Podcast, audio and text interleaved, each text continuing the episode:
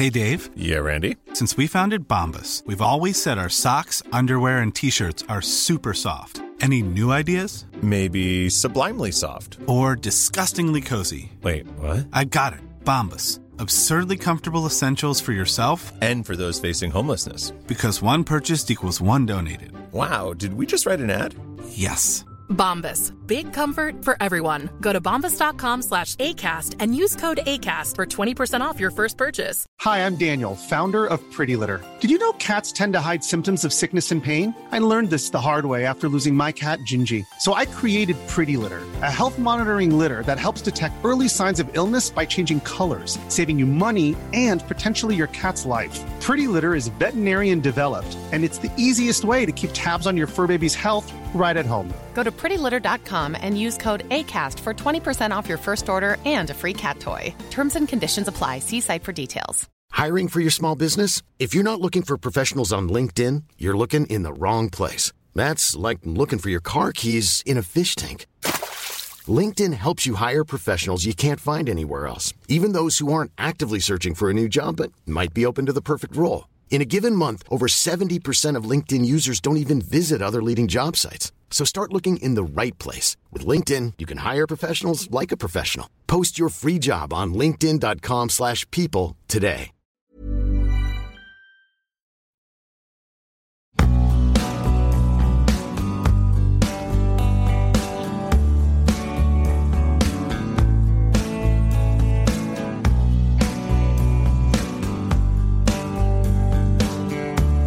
سلام من پیمان بشردوست هستم یه آدم علاقه من به فیلم های مستند.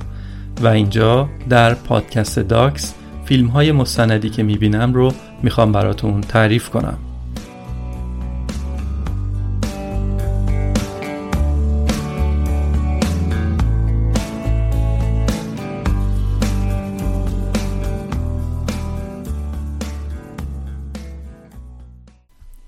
فیلم مستندی که امروز می‌خوام براتون تعریف کنم یک قسمت از مجموعه مستند پول کثیف یا دردی مانی هست. این مجموعه یا به قولی سریال مستند یه مجموعه بسیار جذابیه. در دوازده قسمت و در دو فصل تا به حال اومده بیرون. من اون رو در شبکه پخش نتفلیکس تماشا کردم و این قسمت اول همین سریال مستند اتفاقا همین موضوعی هستش که امروز می‌خوام براتون تعریف کنم. و اون هم چیزی نیست جز اه، کلاهبرداری و رسوایی که شرکت فولکس واگن آلمان به بار آورد.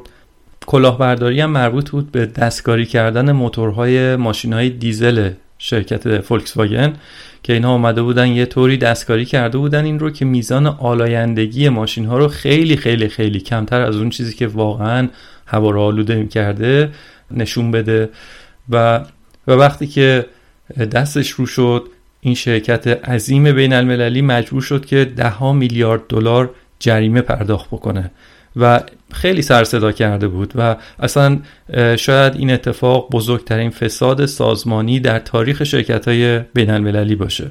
فولکس واگن قبول کرد که به صورت سیستماتیک اومده موتور رو طوری طراحی کرده که میزان گازهای آلاینده خروجی رو کمتر نشون بده.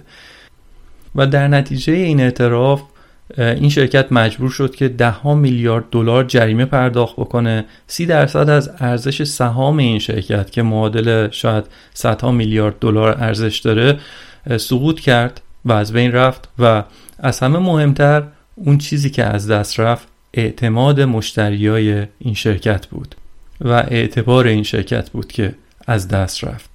برای خود منم همیشه این سوال وجود داشت که چرا یه شرکتی اصلا در حد و اندازه فولکس واگن باید بیاد و سر مشتریاش به این زشتی به این زایعی بخواد کلاه بذاره و یه همچین رسوایی عظیم رو بخواد به بار بیاره؟ کم نیست. یه شرکتی بیاد ذره ذره آروم آروم بیاد برای خودش اعتبار کسب بکنه و اون وقت با یه همچین اشتباهی اون اعتبار کلا لکهدار بشه و از بین بره. حالا این مستند سعی داره تا در جزئیات ببینه که ماجرا چرا اتفاق افتاد و چطور اتفاق افتاد. من البته اگر بخوام مقایسه ای داشته باشم بین داستان این اپیزود و اپیزود اول سری پادکست داکس باید بگم که خب در اپیزود اول ما یک موضوعی رو داشتیم که بسیار موضوع روز بود شبکه های اجتماعی. در مقایسه با اون شاید موضوع این اپیزود اونقدر بروز نباشه. قصه مربوط میشه به 5 سال پیش. اما شک نکنید که این موضوع موضوع بسیار جذاب و جالبیه و از شنیدنش پشیمون نخواهید شد. من در کنار اطلاعات بسیار جالبی که این مستند به مخاطب میده خودم رفتم یه سری اطلاعاتی رو جستجو کردم پیدا کردم و در کنار این تعریف کردن روند ماجرا اونها رو هم برای شما تعریف می‌کنم و باهاتون به اشتراک می‌ذارم. خب بریم ببینیم مستند چیه و چطور شروع میشه.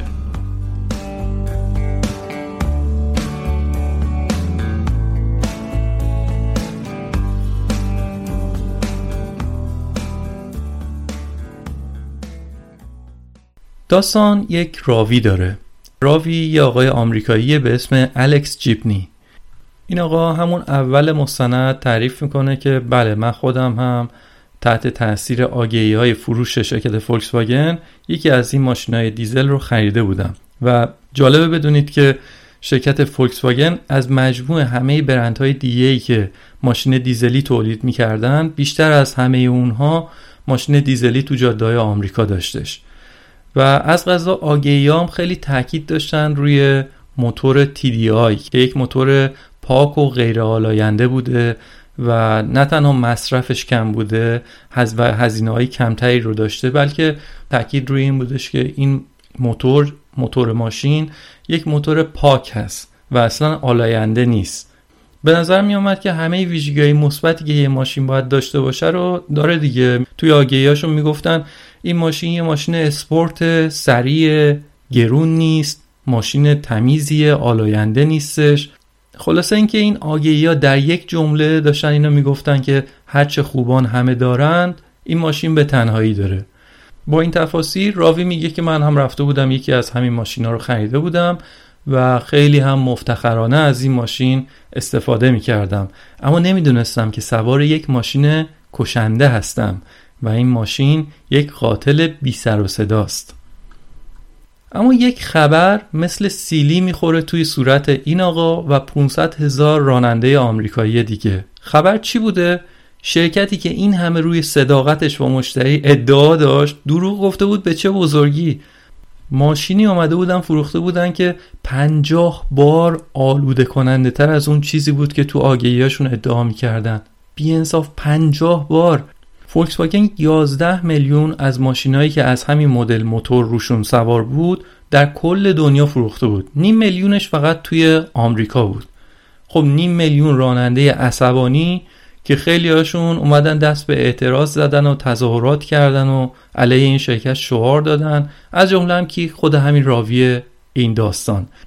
در نتیجه این اعتراضات دادستانی آمریکا میاد رأی میده که فولکس واگن باید برای جبران همه این ماشینا رو که فروخته پس بگیره و پولشون رو به مشتریا برگردونه. ماشینایی که از سال 2009 تا سال 2015 تولید شدن و فروختن. یعنی فروش 6 سال ماشینای دیزلی فولکس واگن در آمریکا. راوی و همسرش هم بلند میشن با همین احساس بدی که داشتن از اینکه چرا بهشون دروغ گفته شده پا میشن میرن نمایندگی و ماشینشون رو پس میدن. آخرش هم خیلی عصبانی و خشمگین داد می‌زنن. شرم بر تو فولکس واگن شرم بر تو. کشتیشون بابا. اما این عصبانیت توی این آقا موند و گفت که من باید برم تحتوی این قضیه رو در بیارم. باید برم ببینم که این ماجرا چطور اتفاق افتاده و باید برم راجع به این رسوایی و این تقلبی که پیش اومده باید من یک فیلمی بسازم.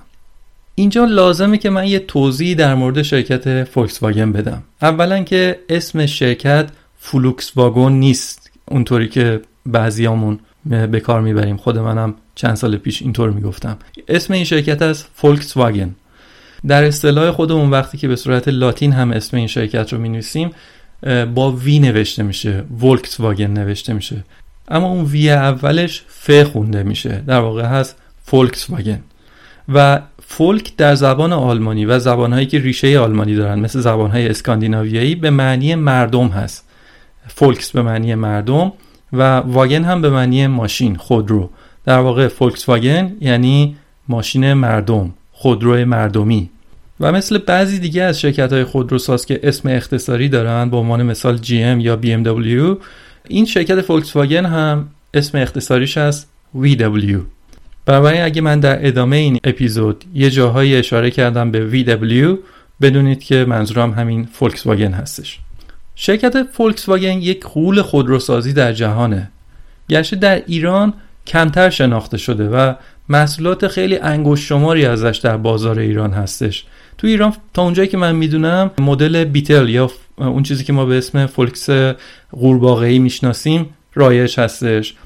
دیگه بخوام بگم ترانسپورتر یا همون ونی که فکر می‌کنم ما به عنوان ون می‌شناسیم. و البته غیر از این دو مدل مدل های گلف و گل هم در ایران بوده و هست. اما در سایر کشورها غیر از این مدلایی که گفتم خصوصا بیتل که خیلی پرطرفداره و گلف که باز اون هم خیلی پرطرفداره غیر از اینها مدل های پولو و پاسات و تیگوان هم از پرفروشترین مدل های VW هستن. خواستم بگم که این شرکت خیلی بزرگ محصولاتش خیلی متنوعتر از اون چیزهایی هستش که ما در ایران می‌شناسیم. حالا این خودروساز به این عظمت چطور ایجاد شده؟ شنیدن تاریخش هم واقعا جالبه. در دهه 1930 اتومبیل هنوز یه وسیله نادر و لوکس بوده. آدمای خیلی کمی عموما خب به تب ثروتمندا سوارش می شدن در اون زمان در مقایسه با سایر کشورها ماشین توی آمریکا خیلی رایجتر شده بود. دلیلش هم یه چیز بود وجود کارخونه فورد در آمریکا که این کارخونه به صورت انبوه ماشین تولید می‌کرده. اون زمان خصوصا توی آمریکا همه فکر می‌کردن که هنری فورد صاحب همین کارخونه این بوده که ماشین اومده اصلا اختراع کرده. در حالی که این بابا آقای هنری فورد کسی بودش که روش های بهرهوری و روش های اینکه چیکار بکنیم که یک ماشین رو ارزون تولید بکنیم و ایشون اومد ابداع کرد. بنابراین در اثر کارهای آقای فورد قشر متوسط آمریکا بیشتر از قشر متوسط آلمان سوار اتومبیل بودن. در آلمان اثر 50 نفر یه نفر ماشین داشت. اما تو آمریکا این عدد خیلی بیشتر بوده. ولی خب این از نظر تبلیغاتی برای آلمانی که داشت ادعا می‌کرد کم کم که ما قراره که بهترین کشور دنیا باشیم چیز خوبی نبود. یه جورایی باعث سرشکستگی بود. بنابراین دولت آلمان که اون موقع تازه دولت نازی به رهبری هیتلر اومده بودن و قدرت رو در دست گرفته بودن دنبال این بودن که وضع رو تغییر بدن. واسه همین هیتلر یک مهندس طراح خبره رو پیدا می‌کنه که یک شرکتی شبیه به فورد رو در آلمان راه بندازه. اون آدم کی بوده؟ یک کسی هستش که ما ناخواسته تا به حال ده ها بار اسم این آدم رو گفتیم ولی احتمالا ندونیم راجع به کی داریم الان صحبت می‌کنیم. اون فرد آقای فردیناند پورشه بوده. آقای پورشه. پورشه در جایی به دنیا اومد که الان جزی از کشور جمهوری چکه. اما در اون زمان یعنی اون زمانی که ایشون به دنیا آمد اون نقطه بخشی از امپراتوری اتریش و مجارستان اون زمان بوده. واسه همینم ایشون تبعه اتریش بود و کارش هم از همون ابتدا در اتریش شروع می‌کنه. و وقتی که خیلی هم کارش رو موفق جلو می رو معروف میشه بعد توسط حزب نازی آلمان دعوت میشه به آلمان و بهشون هم مثلا شهروندی آلمان رو اعطا می‌کنن. و میگن که شما اینجا باش و برای ما ماشین تولید بکن. این آقای پرشه از قبل ایده فولکس واگن یا ماشین مردم رو در سر داشت. بعد که این موقعیت پیش اومد گفت خب چه بهتر با پول نازی ها این ایدم رو میام توسعه میدم و بالا پر میدم بهش. بعد از اون آقای پرشه چند بار رفت آمریکا پیش فورد. رفت کارخونه فورد و دوباره بازدید کرد و سرگوشی به آب داد.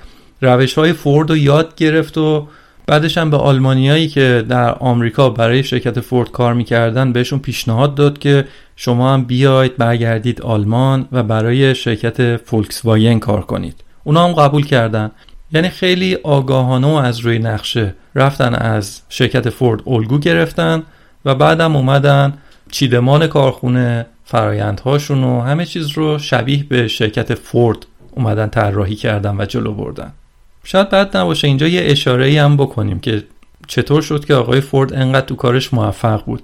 داستان اینه که آمریکا همیشه به دلیل وسعت زیادش و به دلیل جمعیت بالاش همیشه یکی از بازارهای بزرگ خودرو در دنیا بوده و الان هم هست. کشور کشور بزرگی فاصله ها از همدیگه زیاده بین ایالت های مختلف بین شهرهای مختلف بین مزرعه و شهر و فواصل زیاده. در نتیجه آدما نیاز داشتن به ماشین اما ماشین یک چیز گرونی بود.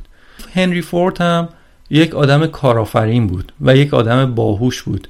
این فرصت رو اونجا رو هوا زد و البته که آدم باهوشی هم بود تلاش بسیاری هم کرد اومد نشست فکر کرد طراحی فرایند کرد و همه این کارا رو پیاده کرد و ماشین رو هم ارزون تولید کرد. و ایشون یه جورایی میشه گفت که ایلان ماسک اون زمان بوده. ایلان ماسک مدیر عامل شرکت تسلای فعلی. ایلان ماسک زمانه بود. پس معلوم شد که بازار خودرو در آمریکا یک بازار خودرو بسیار مهمه و همیشه بزرگترین بازار خودرو در دنیا بوده و در سالهای اخیر البته جاش رو به کشور چین داده و چین شده بزرگترین بازار خودرو و آمریکا شده دوم. و خب هنوز هم با یک بازار خودرو چند ده میلیونی یکی از جاهای جذاب هست برای شرکت های خودروساز و به همین دلیل هم بود که شرکت فولکس واگن در این رسوایی می‌بینیم که در آمریکا بودش که اون قضایا اتفاق افتاده بود. خب برگردیم به همون تاریخچه. کارخونه در سال 1938 در شهر وولفسبورگ آلمان شروع به کار می‌کنه. و حتی در مراسم افتتاحش هم خود هیتلر شخصا حضور داشته و سخنرانی می‌کنه. در سخنرانی آقای هیتلر میگه که بسیار مفتخرم که توسط دستان ماهر یک مهندس طراح خبره و کارکنانش طراحی اولیه فولکس واگن آلمان به اتمام رسیده و اولین مدل ها تا نیمه سال بعد آزمایش میشه. بعد از اونه که متوجه میشید چرا من انقدر مصمم به ابداع فولکس واگن آلمانی و نتیجه نهاییش بودم. و آقایون منظورم یه نتیجه موفقه. خب من اینجا داشتم تلاش می‌کردم که شبیه هیتلر حرف بزنم. خب فولکس واگن از اونجا کارش رو شروع می‌کنه. در واقع کار تولید انبوه ماشین برای مردم آلمان و برای دولت آلمان شروع میشه. کم کم هم جنگ جهانی دوم شروع میشه. فردیناند پورشم عضو حزب نازی آلمان بود و کمک های زیادی به این حزب کرد در همین زمان جنگ جهانی دوم و بارها مورد ستایش حزب و حتی مورد ستایش خود هیتلر قرار می‌گیره. در کارخونجاتی که فولکس واگن داشته در دوره جنگ تجهیزات جنگی هم ساخته می شده از جمله تانک نیمه سنگین پنزر در اونجا ساخته می شده من اولین بار در پادکست پرچم سفید که شرح جنگ جهانی دوم میده در مورد استفاده ارتش آلمان از این تانک ها خیلی شنیده بودم و برام جالب بود که این تانک ها در یک خودروساز ساخته می‌شد. البته در شرایط جنگی هم وقوع همچین اتفاقی خیلی دور از ذهن نیست کما که ما خودمونم در ایران در زمان جنگ ایران و عراق داشتیم. در بعضی از سالن های ایران خودرو تجهیزات دفاعی ساخته می‌شد. در حال این کارخونه و محصولاتش در خدمت تبلیغات حکومتی دولت نازی بود. یه تصویری در این فیلم نمایش داده میشه از جشن تولید ماشین یک میلیونوم یعنی واقعا تونستن در عرض چند سال یک میلیون ماشین تولید بکنن. الان شاید گفتنش راحت باشه ولی در نظر بگیرید که ما داریم راجع به 80 سال پیش صحبت می‌کنیم. و این نشون میده که اراده و تلاش بسیار زیادی پشت این قضیه بوده. و تو این فیلم نشون میده که بله برای اون جشن تولید خودروی یک میلیونم 150 هزار آلمانی رفته بودن در جشن شرکت کرده بودن.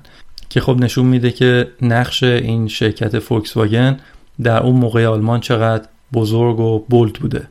شهر وولفسبورگ بزرگترین شهر کارخونه ای هستش. اونجا قبل از اینکه این کارخونه ساخته بشه هیچ چیزی نبود.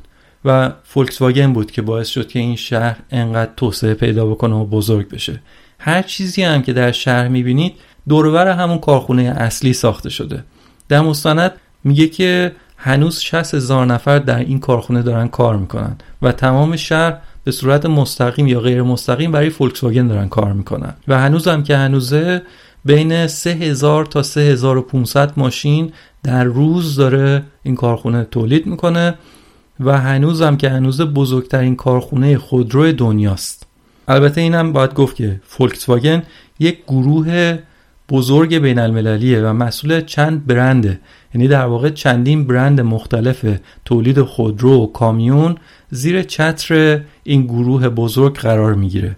اسامی برند هایی که زیر مجموعه فولکس واگن هستن رو دقت بفرمایید.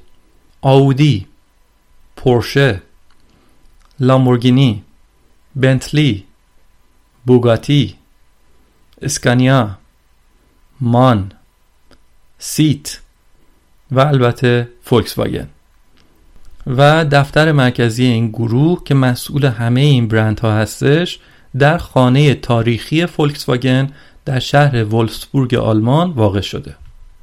این گروه با بیش از 670 هزار پرسنل بزرگترین خودروساز اروپاست. و در بود جهانی اگه در نظر بگیریم بعد از تویوتا دومین خودروساز بزرگ دنیاست که هر دوشون هم تویوتا و هم گروه فولکس واگن نزدیک به دهونیم میلیون ماشین در سال تولید می‌کنن. تفاوت این دوتا هم خیلی کمه. یعنی تقریبا خیلی نزدیک به هم دارن تولید می‌کنن و این دوتا دهونیم میلیون خودرو هر کدومشون دارن تولید می‌کنن و رده های بعدی می‌بینیم که مثلا بعدیش دیگه 6 7 میلیون خودرو بعد مثلا 4 میلیون خودرو 5 میلیون خودرو اینجوریه. یعنی می‌خوام بگم که انقدر بزرگه این شرکت و می‌بینید که مثلا دو برابر یا سه برابر غولهای بزرگ خودروسازی دیگه دارن. اینا ماشین در سال تولید می‌کنن. خب برگردیم به ماجرامون. این راوی ما میره آلمان. درخواست میده به شرکت فولکس واگن که مدیرای محترم تشریف بیارید. یا اجازه بدید ما بیایم با شما مصاحبه بکنیم. اما درخواستش رد میشه. ایشون هم خب دستش به اونا نمی‌رسیده به جاش با بعضی از مدیرای سابق شرکت صحبت می‌کنه. یکی از اونا هم یه فردی بوده به اسم آقای والتر گروث که ایشون مشاور فرهنگ سازمانی فولکس واگن بوده و 20 سالم به عنوان یکی از مدیران ارشد فولکس واگن کار می‌کرده. این آقای راوی ازش می‌پرسه که آقای گروث اون موقع که شما راجع به این رسوایی شنیدی واکنش چی بود؟ ایشون جواب میده که عصبانی شدم. قضیه رو خیلی شخصی گرفتم. میگه چون به آدمایی فکر می‌کردم که سالها زندگیشون رو گذاشتن روی این شرکت و سخت کار کردن که این برند ساخته بشه. والتر گروث میگه که فولکس واگن مسیر فروش بین المللیش رو در آمریکا شروع کرد. به همون دلیلی که گفتیم. اون موقع آمریکا بزرگترین بازار خودرو بوده. در دهه 1960 فولکس واگن توی آمریکا رکورد فروش رو زده بود. به خاطر اینکه های خاصی داشت. مشتریایی که در اصطلاح بهش میگن های ضد فرهنگی که اشاره داره به گروه های مثل پانک و هیپی ها و غیره که در اون دوره زمانی در آمریکا زیاد بودن و اونها هم خیلی ظاهرا تمایل داشتن به این نوع از ماشینهایی که فولکس واگن تولید می‌کرده یعنی Beetle و Bus. Beetle که گفتم جلوتر. Beetle رو چند تا اسم داره در واقع.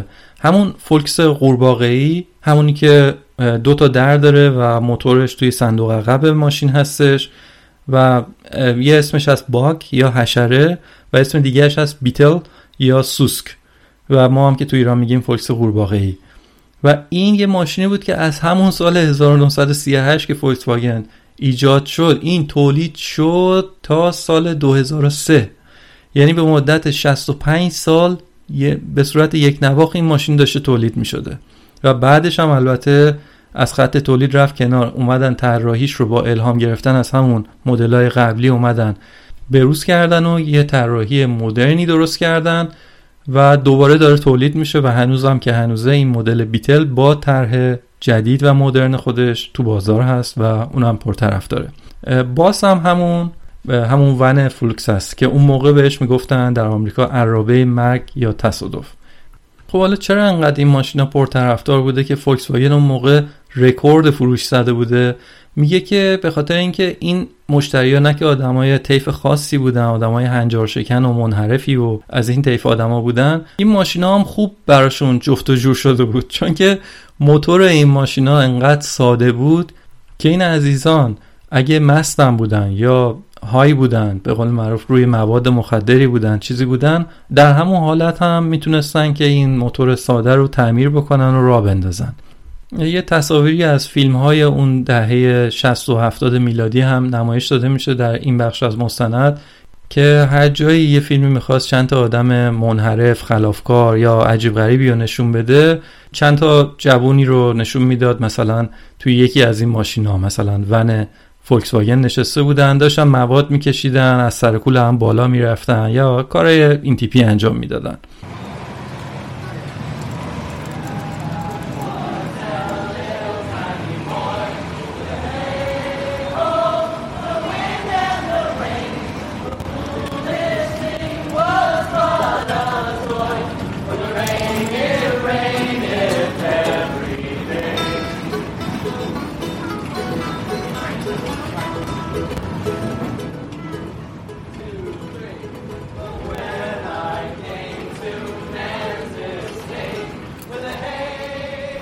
خلاصه ظاهرا ماشین خوشنامی نبوده و یک بار معنایی خاصی داشته در جامعه این ماشین. و خب اینجا هم مثل خیلی جای دیگه مستند. این باز راوی یک لحن نیش و داری رو داره به برند فولکس واگن اینجا که بله دیگه آره دیگه ماشینی که توسط هیتلر پایگذاری بشه و افتتاح بشه همین هم میشه دیگه. جوانان معصوم آمریکایی رو از راه به در می‌کنه و چه و چه. کلا هم توی این مستند خیلی حالت نیش و کنایه و سرزنش و اینجور چیزا زیاد داره. و هر جایی یه فرصتی بوده که یک تیکه بندازه به این برند فولکس واگن رو هوا زده و همونجا یه تیکه انداخته و تو سر مال زده. خب بگذریم. میگه که تا این هیپیا و پانک و گروه های اینچنینی بودن فروش اینا خوب بود و روزگار فولکس واگن توی آمریکا سکه بود. ولی وقتی که این گروه ها هم دیگه دورشون به سر اومد فروش فولکس واگن توی آمریکا هم به شدت اومد پایین. کار به جایی رسید که در سال 1993 فولکس واگن توی آمریکا تقریبا 38 هزار تا ماشین فروخت تو یک سال. یعنی فولکس واگنی که نیم میلیون Beetle همین فولکس قورباغه‌ای رو فروخته بود در سال 1993 38 هزار تا. اونم کجا؟ در آمریکایی که یه بازار 16 17 میلیون ماشینی بوده انقدر کم فروخته بودن. برای همین هم بود که این آقای والتر گروت فرستاده شد به آمریکا که یه تغییراتی رو اونجا ایجاد بکنه. همزمان هم خب وضع کیفیت ماشینا اومده بود پایین فروش, فروش که اومده بود پایین شرکت مشکلات زیادی رو داشت. و اون موقع یک اتفاق خوبی توی فولکس واگن افتاد. یک نجات دهنده ای اومد. اون نجات دهنده یه آقایی بود به اسم فردیناند پیش.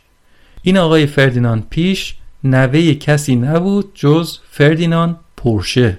همون آقایی که بنیانگذار شرکت فولکس واگن بود نوه دختریش این بار اومده بود و مسئولیت شرکت فولکس واگن رو به عهده گرفته بود. فردیناند پیش یه آدم عجیبی بوده یه آدم در واقع خاصی بوده. اینجا باز این مستند یه لحن توأم با تیکه و نیش و کنایه به خودش می‌گیره. میگه که بله این آقای فردیناند پیش یه آدمی بوده که هم در زندگی شخصیش و هم حرفه‌ایش یه آدم تولید کننده و سازنده بوده. و بعد میگه که بله آخه دوازده تا بچه داشته از چهار تا همسرش. خلاصه به زندگی شخصی این بابا هم یک گیری میده. در صورت ایشون یک مدیر توانمندی بود که تونست یک دی ای جدیدی رو به فولکس واگن تزریق بکنه. و کلا هم خونوادتا از فعالان صنعت خودرو بودن و هستن. هنوز هم این خونواده حالا ایشون که دیگه وجود نداره در سال 2019 ایشون از دنیا رفتن. ولی خب خانوادهشون هنوز یک خانواده بسیار تاثیرگذار هست در صنعت خودروی دنیا. پدر بزرگش که گفتیم کی بود؟ پدر همین آقا که در واقع داماد خانواده پرشه بود یک وکیلی بود که کمک کرده بود به فردیناند پرشه تا شرکت پرشه رو پای ریزی بکنن. و خودش هم یک مهندس بود مهندس طراح بود در شرکت پورشه کارش رو شروع کرد شرکت در واقع پدر بزرگش کار رو شروع کرد و بعدش رئیس آودی شد. آودی هم گفتیم زیر مجموعه همین گروه بوده. ایشون شد رئیس نفر اول آودی بود و بعدش هم اومد و اصلا شد رئیس مجموعه فولکس واگن وقتی که این آقا اومد وارد مجموعه فولکس واگن شد فولکس واگن در یکی از بدترین شرایطش بود. تقریبا نزدیک بود به ورشکستگی. کیفیت محصولا داغون افتضاح. در همون سال اولی که مشتری می اومد یه ماشین از فولکس واگن می خرید ماشینا رو به صورت میانگین باید سه چهار بار می بردن تعمیرگاه که ماشین نو رو دوباره تعمیر بکنن. بنابراین این آقای فردیناند پیش کار بزرگی رو جلوی خودش داشت که باید انجام می‌داد. باید خیلی چیزا رو تغییر می‌داد و اتفاقا هم خوب شد. آدم درست در زمان درست اومد در موقعیت درست قرار گرفت. از خصال نیکو و سجایای اخلاقی هم بزرگوار هم یکیش این بود که خیلی علاقه داشت به ایده های بزرگ و خلاقانه. حالا چی بود ایدهش؟ عرض می‌کنم خدمتتون. توی اون دوره موتور گازوئیل سوز یا دیزل فقط برای تراکتورها استفاده می‌شد و شاید هم توی کامیون ها مثلا کامیون بنز. اما این ایده که از موتور دیزلی بیاد توی ماشین استفاده بشه اونم ماشین سواری این ایده این آقا بود. یعنی ایشون اومد گفت که آقا ما باید بیایم یه موتور دیزلی بسازیم که خیلی کوچیک باشه. کوچیک و کوچیکش می‌کنیم. یه طوری که برای یک ماشین سواری کلاس خانواده قابل استفاده بشه. اسم اون موتوری هم که ساختن هم اومدن گذاشتن TDI موتور تزریق مستقیم توربوشارژی. ساختن و روی ماشینا سوار کردن و فروختن و مردم هم عاشقش شدن. کم کم آگهی های تبلیغاتیش شروع شد که بله یه ماشینی ساختیم بیا و ببین.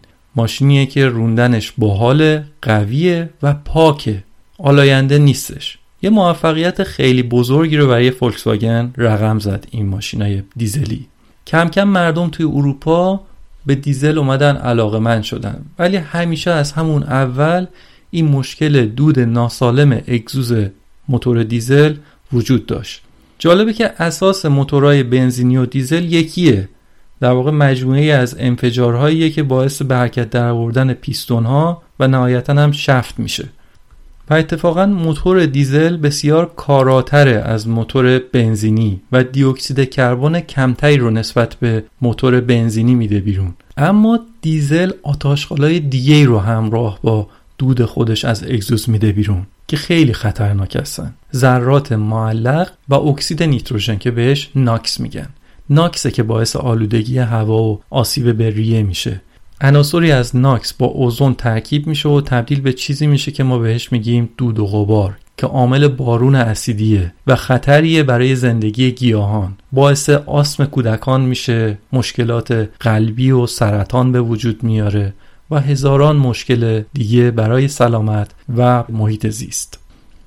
اما برای اینکه هم کارایی موتور دیزل حفظ بشه و هم میزان آلایندگی NOx بیاد پایین سازنده های خودرو مثل خود همین فولکس واگن یه راهکاری رو بهش دست پیدا کردن و اونم چیزی نیست جز NOx trap.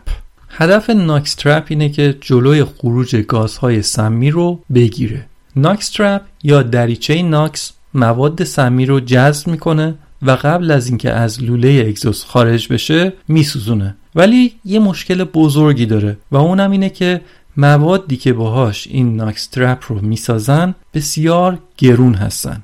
تازه بعد از اینکه هر چند هزار کیلومتری از ماشینم استفاده کردین شما مشتری باید ماشین رو ببرید به نمایندگی یا یه تعمیرگاهی و این ناکس ترپ رو که خیلی گرونه رو بدید برای شما تعویز بکنن. یعنی شما رفتی یک ماشین دیزلی خریدی که احتمالا پول سوخت مصرفی کمتری رو بدی چون گازوئیل ارزونتر از بنزین همیشه. ولی عوضش مجبوری که یه پول گزافی رو پرداخت بکنی بابت تعویض این NOx trap هر مثلا سالی یه بار یا دو بار یا چند بار که این ماشینت آلاینده نباشه. اما نصب این NOx trap تنها راهی بودش که خودروسازایی مثل فولکس واگن جلوی روی خودشون داشتن.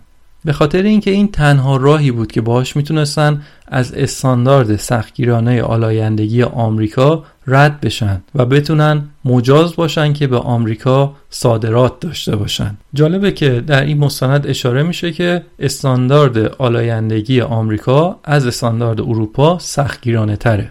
حالا دیگه سال 2015 شده بود و فردیناند پیش که گفتیم اومد و فولکس واگن رو منقلب کرد. ایشون 77 سالش شده بود و دیگه بالاخره در سن 77 سالگی رضایت داده بود که و از سمت مدیریت عامل گروه استعفا بده و ایشون رفت. و حل این معما که چیکار کنیم که هم استانداردهای سختگیرانه آمریکا رو رعایت کنیم و هم هزینه ها رو یه طوری کنترل کنیم و پایین بیاریم که بتونیم فروشمون رو هم حفظ بکنیم در یک بازاری مثل آمریکا تبدیل شده بود به بحرانی ترین مسئله استراتژیک آقای مارتین وینترکورن رئیس جدید شرکت.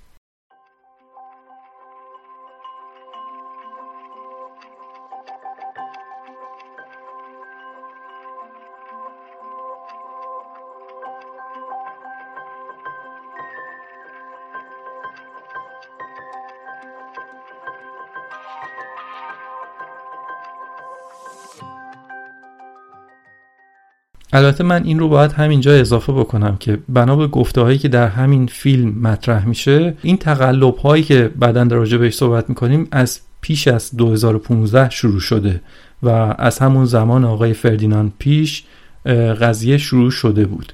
و خب الان اینجا نمی‌دونم چرا توی مستند تاکید داره که آقای وینترکورن براش این مسئله خیلی بحرانی بوده. به هر روی. گفتیم سال 2015 بوده. وینترکورن میاد استراتژی جدید شرکت رو تحت نام استراتژی 2018 میده بیرون. مثلا میگن که ما تا سال 2018 می‌خوایم راضی ترین مشتریان رو داشته باشیم خرسندترین کارمندان رو داشته باشیم و بهترین کیفیت محصول رو می‌خوایم عرضه بکنیم و تا سال 2018 هم می‌خوایم بزرگترین تولید کننده خودرو در دنیا باشیم. یعنی آقای وینترکورن با این استراتژی ته همه اهداف رو در آورده بود دیگه. به قول اون دوستمون دیر اومدی نخوا زود برو. خلاصه اینکه خیلی اگرسیو بود اهداف. و اتفاقا ایشون در همون استراتژی خیلی تاکید داشت روی گسترش دیزل در بازار آمریکا. فولکس واگن اومده بود یک کارخونه ای رو در ایالت تنسی آمریکا تأسیس کرده بود و تاکیدم می‌کرد که تولید ما اینجا پاک و سبز و هیچ آلاینده این ماشینا نخواهند داشت و غیره. این ادعا انقدر بزرگ بود که همه باورشون میشه. همه میگن چه خوب پس این مسئله که چیکار کنیم که هم ماشینهایی رو تولید بکنیم که پاک هستن آلوده نمی‌کنن و همین که قیمتشون مناسبه انگار حل شد. و بعد این موفقیت فولکس توجه همه رو به خودش جلب می‌کنه. از جمله یک گروهی که روی حمل و نقل زیست محیطی و حمل و نقل پاک داشتن کار می‌کردن توی آمریکا. مسئول اون گروه یه آقای آمریکایی بوده به اسم جان جرمن. جان جرمن میگه تمام رسوایی اتفاقا از خود اروپا شروع شد. یه مؤسسه اروپایی بوده به اسم JRC که اونا اومدن یه گزارشی دادن گفتن که این ماشینای دیزلی که داره این شرکت داره میده آقا آلاینده است اما مسئله این بودش که کسی به اون گزارش اصلا اعتمادی نکرد و کسی جدی نگرفت گزارش رو. بعد از اون بوده که این مؤسسه ای که آقای جان جرمن توش کار می‌کرده یعنی شورای بین المللی حمل و نقل پاک اونا تصمیم می‌گیرن که بیان ماشینای فولکس واگن رو تست بکنن. نیتشون هم این بودش که ما میریم تست می‌گیریم و نتیجه تست هم قطعا این هستش که نه ما آلاینده ای در این خودروها دیگه نداریم و بعد ما نتیجه رو ور میداریم. می‌بریم به اروپا نشون میدیم. میگیم که ببینید ما توی آمریکا یه همچین محصولات پاکی رو تولید کردیم. شما هم یاد بگیرید. اینجا اینا در تستاشون اومدن گفتن آقا ما میایم یه تستی رو بگیریم که فقط نیاد توی آزمایشگاه دودی که از اگزوز ماشین توی خود آزمایشگاه در میاد اندازه بگیره. ما فراتر از اون بریم توی جاده هم اندازه بگیریم ببینیم که در داخل جاده و در شرایط واقعی گازی که از ماشین خارج میشه اونجا چقدره. و این نکته ای بودش که منجر شد به برملا شدن این راز سر به مهر. اینجا این مؤسسه آقای جان جرمن میان یک قراردادی رو با دانشگاه وست ویرجینیا آمریکا میبندن و میگن که بیا برای ما ماشینای فولکس واگن رو تست بکن. می‌خواستم بدونن که مسئله دیزل پاک آیا واقعا یک چیز واقعی هستش یا اینکه نه یه چیز رویایی که تو کتاب های تخیلی مثلا نوشته شده.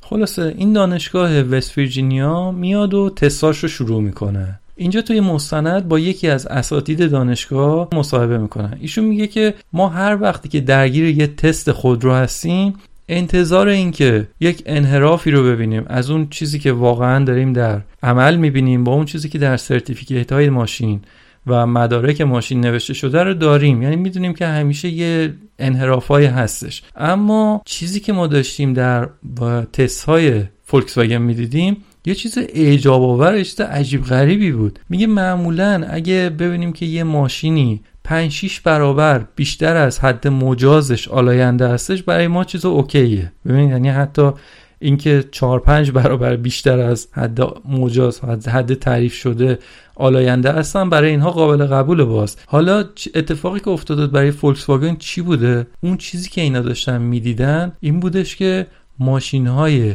فولکس واگن به طور میانگین چهل بار آلاینده تر بودن از اون چیزی که ادعا می‌کردن. یعنی اگه بخوایم به صورت عددی بگیم فرض فرمایید که حد مجاز آلایندگی یک ماشین اگر ده بوده اون چیزی که در عمل این ماشین داشته آلوده می‌کرده ده نبوده که هیچ 20 نبوده که هیچ پنجاه نبوده که هیچ 400 بوده. چهل برابر بیشتر. اون هم به طور متوسط. یعنی در جاده های کوهستانی مثلا اینها عدد آلایندگیشون به مراتب بیشتر از اینا بود. یه چیزی حدود 80 برابر آلوده کننده تر بوده ماشین ها با این نتایجی که در تستا می‌بینن دانش Ryan Reynolds here from. With the price of just about everything going up during inflation, we thought we'd bring our prices down. So to help us, we brought in a reverse auctioneer, which is apparently a thing. Mint Mobile unlimited premium wireless. Ready to get 30, 30, bit to get 30, bit to get 20, 20, 20, bit to get 20, 20, bit to get 15, 15, 15, 15 just 15 bucks a month. So, Give it a try at mintmobile.com/switch. slash $45 upfront for 3 months plus taxes and fees. Promo rate for new customers for limited time. Unlimited more than 40 gigabytes per month slows. Full terms at mintmobile.com. Want to get a chiseled look in the jawline? Sculpt and shape your jawline with added volume from Juvederm Volux XC. Juvederm Volux XC is an injectable gel specifically designed to be robust enough to improve moderate to severe loss of jawline definition. And it is the first and only hyaluronic acid filler approved for the jawline. Add volume to your jawline for a chiseled look with Juvederm Volux XC. For important safety information and to find a licensed specialist, visit juvederm.com. That's J U V E D E R M.com. Not for people with severe allergic reactions, allergies to lidocaine, or the proteins used in Juvederm. Common side effects include injection site redness, swelling, pain, tenderness, firmness, lumps, bumps, bruising, discoloration, or itching. There's a risk of unintentional injection into a blood vessel, which can cause vision abnormalities, blindness, stroke, temporary scabs, or scarring. Talk to a licensed specialist to find out if it's right for you. Visit juvederm.com. That's J U V E D E R M.com. دانشگاه به آقای جان جرمن تماس می‌گیره و میگن که نتایجی که ما داریم می‌بینیم عجیب غریبه. جان جرمن یه چند تا ماشین رو هم فرستاده بود در یک آزمایشگاهی در ایالت کالیفرنیا که در اون آزمایشگاه هم اندازه بگیرن میزان آلایندگی. چون اون اتفاقی که در دانشگاه وست ویرجینیا داشت میافتاد تست جاده ای بود. میزان آلایندگی رو به با یک اندازه‌گیرهای سیاری رو نصب کرده بودن روی ماشین و در جاده داشتن به اون صورت اندازه گیری می‌کردن. اما همزمان یه تعداد ماشین رو هم در کالیفرنیا در خود آزمایشگاه داشتن اندازه گیری می‌کردن. و بعد چک می‌کنه با آزمایشگاه میگه که نه در آزمایشگاه همه چیز تحت کنترل ماشینا آلاینده نیستن. و بعد وقتی که ایشون این دوتا گزارش رو با هم مقایسه می‌کنه به یک نتیجه می‌رسه. نتیجه اینه که حتما شرکت فولکس واگن از ابزار دستکاری شده استفاده کرده. یعنی این شرکت یه تغییراتی رو توی ماشین خودشون اعمال کرده بودن که بتونن تست رو پاس بکنن تست رو بگذرونن و نشون بدن که این ماشین آلاینده نیست. ولی واقعیتش این نیست. واقعیت اون چیزی بودش که در جاده ها نشون میاد و اینا فکر اونجاش رو نکرده بودن. فکر کرده بودن که سازمان های زیست محیطی میان و یه تستی توی آزمایشگاه می‌گیرن و تموم میشه میره. این آقای جان جرمن قبلا هم درگیر تحقیقات دستکاری موتور بود. در سال 1998 چند تا سازنده کامیون بودن که نتایج تستاشون توی آزمایشگاه OK بود و همه چیز قابل قبول بود. اما وقتی که می‌رفتن توی اتوبان دو برابر از حد مجاز آلایندگی نشون می‌داد و باعث شده بود که اون شرکت ها یک میلیارد دلار جریمه بشن. بنابراین با اون تجربه که ایشون داشت این آقا می‌دونست که الان توی این پرونده فولکس واگن هم روی یک بمب ساعتی نشسته و اگه بخواد به یک اشاره کوچیکی بکنه به کلمه ابزار دستکاری شده می‌دونست که سه سوت نمی‌کشه که یه شرکت عظیم چند صد میلیارد دلاری مثل فولکس واگن سریع وکلاش رو میفرسته جلو. یک شرکت عظیم آنچنانی یه طرف قضیه این طرف هم یک انجیوی کوچیکی با سی تا کارمند یه طرف. و سه سوت اینا رو سو می‌کردن شکایت می‌کردن و قضیه کلا اصلا از بین می‌رفت. همینم بود که این آقای جان جرمن تصمیم می‌گیره که خیلی دست به عصا بره جلو. چند وقتی از این ماجرا گذشته بود که جان جرمن در یک کنفرانس زیسمویتی در ایالت کالیفرنیا شرکت می‌کنه. و اتفاقا بعضی از مدیران فولکس واگن هم در اون کنفرانس حضور داشتن. اونجا این آقا به صورت خیلی محتاطانه و بدون ذکر نام شرکت ها میاد اعلام می‌کنه میگه که ما اومدیم از چند تا شرکت تست گرفتیم و نتایج هم به این صورت شده. شرکت آ شده این شرکت B شده این شرکت C شده فلان. اسمی از فولکس واگن و سایر خودروسازا هم نمیاره. کنفرانس تموم میشه و چند روز بعدش جان جرمن تماس می‌گیره با شرکت فولکس واگن میگه که من می‌خوام این نتایج مقالم رو در وبسایت خود NGO مون سازمان مردم نهادمون می‌خوام اونجا منتشر بکنم. در جریان باشید که شرکت آ که گفته بودم که خیلی آلاینده هستش و چهل بار بیشتر آلایندگی داشته اون منظور شرکت فولکس واگنه و الان ما می‌خوایم اعلام بکنیم. پاسخ فولکس واگن هم مشخص بود. تکذیب می‌کنه و تهدید می‌کنه که اگر بخواید این اطلاعات رو منتشر بکنیم چنان می‌کنیم و فلان می‌کنیم. اما نکته جالب این بودش که بعد از اون که اون کنفرانس برگزار شده بود یه جای دیگه ای یک مرجع زیسمویتی معتبر دیگه ای در آمریکا به اسم شورای منابع هوای کالیفرنیا California Air Resources Board که توی این مستند به عنوان CARB به طور مخفف زیاد بهش ارجاع داده میشه اونها میان و دو بار دیگه تستا رو انجام میدن و بعد می‌بینن که اه دانشگاه ویرجینیا نتایج تستشون کاملا درسته. حالا دیگه دو تا تست معتبر در دست بود که داشت نشون می‌داد که نه فولکس واگن بد داره آلوده می‌کنه هوا رو. قدم بعدی میبایستی که اقدام قانونی می بود و این اقدام قانونی یک پروسه بسیار طولانی بود که خود 60 ماه طول کشید. یه پروسه ای بوده که در اون این سازمان های زیسمویتی مثل مؤسسه جان جرمن یا همین کرپ که گفتیم اینا می اومدن یک سوالی رو از فولکس واگن میپرسیدن. یه مقداری طول می‌کشید تا اونها جواب می‌دادن. دوباره بر مبنای جوابی که اینا گرفته بودن این سازمان های زیست می اومدن تست رو دوباره انجام می‌دادن. دوباره یه سوالی از شرکت خودروساز میپرسیدن. همینطور در رفت و برگشت بود. 60 ماه.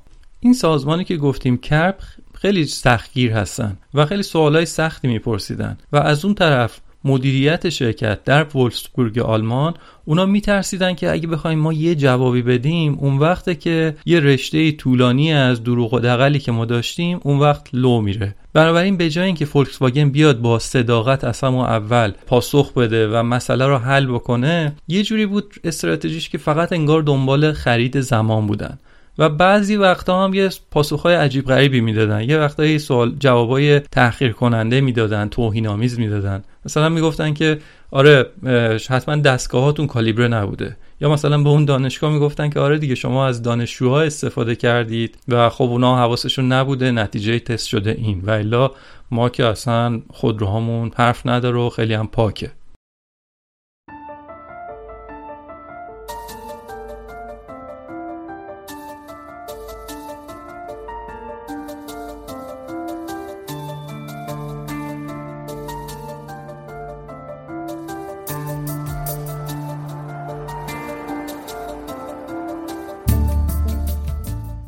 حالا از این ور توی فولکس واگن آمریکا یکی از مدیران ارشد یه آقای آلمانی بود به اسم الیور اشمیت. این آقا بود که در ارتباط بود با این سازمان های سیسمویتی با اینها مکاتبه می‌کرد و ایمیل می‌زد و میومد و اینا. ولی این آقا هیچ کدوم از افرادی که در تیم آمریکا بودن رو درگیر این ایمیل ها و مکاتبات نمی‌کرد. و مدیران ارشد فولکس واگن آمریکا اصلا درگیر این قضایا نبودن. اونطور که این مستند داره ادعا می‌کنه و نشون میده. به جاش هر اطلاعاتی که میومد از این سازمان های زیست اینا رو کلا میفرستاد با یک تعدادی از مدیران دستچین شده ای در فولکس واگن مرکزی در آلمان. با اونها یه راز مشترکی داشتن. با هم دیگه صحبت می‌کردن خب آه این نتیجه اومد چی کار کنیم؟ حالا جوابشون رو چی بدیم؟ و چه و چه.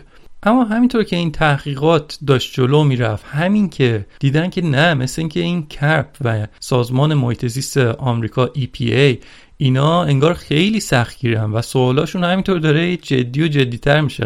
قضیه اصلا شوخی نداره. و این آقای اولیور اشمیت استعفا میده و برمیگرده آلمان. سمت خیلی بالایی هم داشته ایشون در فولکس واگن آمریکا. و به جای ایشون یه مدیر مهندسی بینوایی اونجا بود که این آقا خیلی خوشحال و خندان ترفی می‌گیره و میاد جای الیور اشمیت متقلب قرار می‌گیره. الیور اشمیت هم که گفتیم برگشت آلمان. اونجا توی آلمان میشنم با مدیرای آلمانی که بودن اون گروه دستچین شده ای بودن که دسترسی داشتن به این اطلاعات میشینن و فکر می‌کنن. فکراشون رو می‌ذارن رو هم میگن که یه فکر بکر داریم. ما میایم ماشینا رو مرجوع می‌کنیم که ایراداتشون رو برطرف کنیم. این رو اعلام می‌کنن. محیط زیستم اینا هم بالاخره خوشحال میشن. میگن که نه مثل اینکه بالاخره فولکس واگن داره یه حرکت مثبتی انگار داره انجام میده. اما قضیه یه چیز دیگه ای بود. اینا میان ماشینا رو جمع می‌کنن ولی مشکل رو برطرف نمی‌کنن. بلکه نرم افزار تقلب رو میان اونو ارتقا میدن تا بهتر بتونه تقلب بکنه.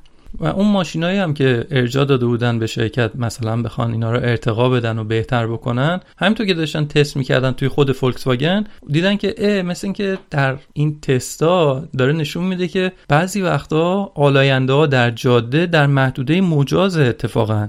خوبه اما این مجاز بودن و اون اتفاقاتی که در موتور ماشین داره اتفاق میفته باعث میشه که نهایتا باعث آسیب به سیستم اگزوز ماشین بشه. واسه همین با اینکه از نظر آلایندگی در حد مجاز قرار گرفته بود ولی برای اینکه آسیبی به سیستم اگزوز ماشین نخوره و باز تبدیل نشه به یک مشکل کیفیتی این ماشین اون رو هم اومدن باز دستکاری کردن. چیکار کردن؟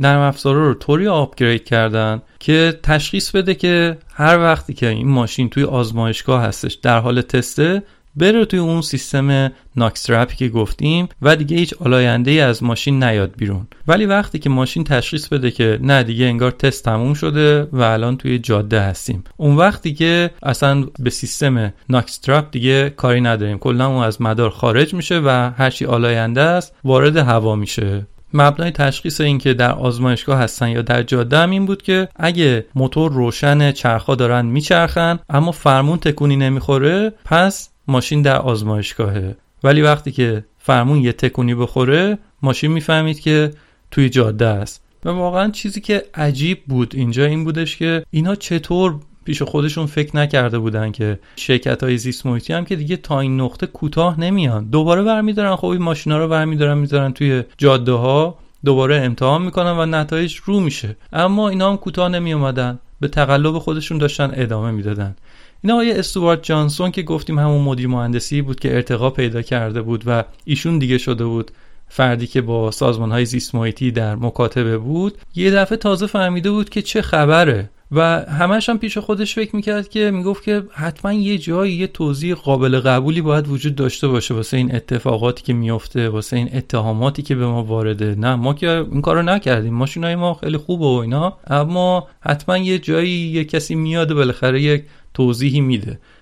اما خب همونطور که هر عقل سلیمی می‌فهمه این رو اون سازمان های محیط زیستی هم اینجا دیگه باز قرار نبود کوتاه بیان. باز دوباره میرن تست می‌گیرن و اونجا تقلب باز دوباره آشکارتر از همیشه میشه. و دوباره مکاتبه می‌کنن منتها از طریق همین آقای استوارت جانسون که گفتیم. و ایشون دوباره با فولکس واگن آلمان مکاتبه می‌کنه و نهایتا دیگه به نقطه ای رسیده بود که فولکس واگن تصمیم می‌گیره که بیاد اعتراف بکنه که بله ما از روز اول این تقلب رو کردیم. و جالب اینجاست که دلیل اصلی که فولکس واگن به خاطرش بعد از این همه کش و قوس و رفت و برگشت و اینا پذیرفت که واقعیت رو بیاد قبول بکنه و اعتراف بکنه این بودش که سازمان محیط زیست آمریکا گفته بود که در سال 2016 دیگه ما اجازه صادراتتون رو به آمریکا لغو می‌کنیم. و شما دیگه اجازه نخواهید داشت. نه تنها ماشین دیزل به ما بفروشید بلکه ماشین های بنزینیتون هم حق فروش در آمریکا نخواهند داشت. اینجا بود که فولکس واگن میاد قبول می‌کنه که اعتراف کنه به این مسئله که بله آقا قبول. ما اصلا از اولش تقلب کردیم و همه اینها حیله نرم افزار بوده. از اینجا به بعد واکنش ها به این تقلب بود که شروع میشه. بگو مگو بین سازمان های زیست و فولکسواگن آمریکا شروع میشه چه توی جلسات و توی رسانه ها که آقا اصلا شما از اولش ما رو بازی دادید کلی وقت ما رو حروم کردید پول ما رو حروم کردید ما دیگه به شرکت فولکس واگن اعتماد نداریم و تعابیر تندی به کار می‌برن تو رسانه ها مایکل هورن که مدیر عامل فولکس آمریکا بوده مجبور میشه که استعفا بده. و آقای وینترکورن که مدیر عامل فولکس واگن کل بوده و ایشون در کسی بودش که گفتیم در وولسبورگ آلمان می نشسته ایشون میاد همون روز یک بیانیه تلویزیونی میده و میگه که این اتفاقی که افتاده در تضاد کامل با اون چیزی که فولکس واگن براش تلاش می‌کنه و البته ما در این برهه جواب خاصی برای این سوالایی که شما دارید نداریم. وینترکورن گفت اطلاعی نداشته اما در هر صورت فردای همون روز مجبور به استعفا شد.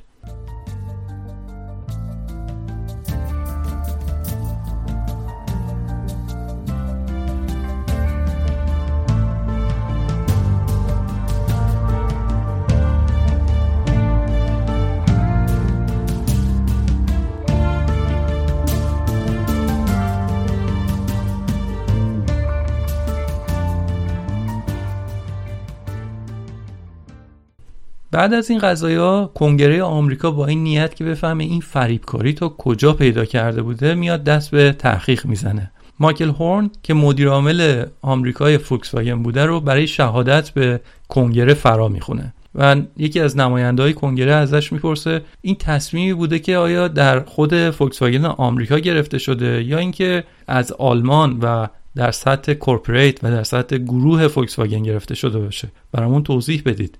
جواب میده که اولا تحقیقات هنوز در جریانه. ثانیا این یک تصمیم شرکتی نبوده. یعنی شما هیچ صورت جلسه ای چیزی پیدا نمی‌کنید از هیئت مدیره یا مدیران دیگه که یه همچین تصمیماتی رو گرفته باشن. و این قضیه کار چند تا مهندس نرم افزار بوده که حالا اومدن به هر دلیلی این کار رو کردن. توی مستند اینجا از مدیر سابق تبلیغات فولکس واگن می‌پرسن که آیا این قابل باوره که مدیر فولکس واگن خبر نداشته از این اتفاقا؟ این آقا جواب میده میگه که اگه شما به افسانه بندانگشتی اعتقاد داری بله این قضیه هم قابل باوره برات. ولی واقعیت اینه که اگه شما بخوای یه خودکارم بخری توی این شرکت سه تا امضا باید داشته باشی. چطور ممکنه که یه همچین چیزی بدون اطلاع مدیریت اتفاق افتاده باشه؟ اینکه یه تعداد مهندس نرم افزار بیان بشینن توی شرکت. پروژه‌ای رو جلو ببرن که یک نرم افزار پیچیده و سطح بالایی رو بخوان توسعه بدن بدون اینکه هیچ مدیری متوجه بشه. این خودش یه پروژه بزرگه که بودجه می‌خواد مدیریت می‌خواد سیستم می‌خواد. هزینه های پروژه رو باید یه جایی ثبت کرد یه مدیر بالاتری باید بیاد تایید بکنه. نمیشه همینطوری گفت که یه چند تا مهندس نرم افزار اومدن برای خودشون نشستن و یه همچین تقلبی کردن و قضیه رو درس گرفت. بعد از این قضایات دادگاه نیویورک یک پرونده کلاهبرداری علیه شرکت فولکس واگن اقامه می‌کنه. دادستان نیویورک میگه که تمام اون خریدارایی که اومدن این ماشینا رو خریدن قربانی هستن. تمام کسانی که از آلودگی هوا آسیب دیدن و رنج می‌برن قربانی هستن. تمام شرکت هایی که قانون رو زیر پا نذاشتن و طبق قانون تولید کردن. در واقع منظورش رقبای فولکس واگن هستش. اونها هم قربانی هستن. سازنده مستند از دادستان نیویورک می‌پرسه آیا شما شواهدی دارید که آقای وینترکورن از این تقلب ها مطلع بوده؟ جواب میده بله ما میلیون ها صفحه مدرک و ایمیل رو بررسی کردیم. شواهدی پیدا شده که فولکس واگن دنبال این بوده که مسئله رو درز بگیره مدارکی رو بیاد نابود بکنه. دنبال این رفتن ببینن که جریمه های همچین تخلفی چقدره. یعنی قشنگ رفتن دیدن که آقا ما اگه بخوایم تقلب و اعتراف بکنیم اون وقت باید چقدر جریمه بدیم؟ و بعدش به این نتیجه رسیدن که آها پس ما می‌تونیم یه همچین جریمه ای رو تحمل بکنیم. یعنی قشنگ رفتن دو دو تا چهار رو کردن چرتکاهاشون رو انداختن. به این نتیجه رسیدن که بیایم تقلب بکنیم. و بعدم که به این نقطه رسیدن باز دوباره رفتن دو دو تا چهار رو کردن. به این نتیجه رسیدن که خب حالا بیایم اعتراف می‌کنیم.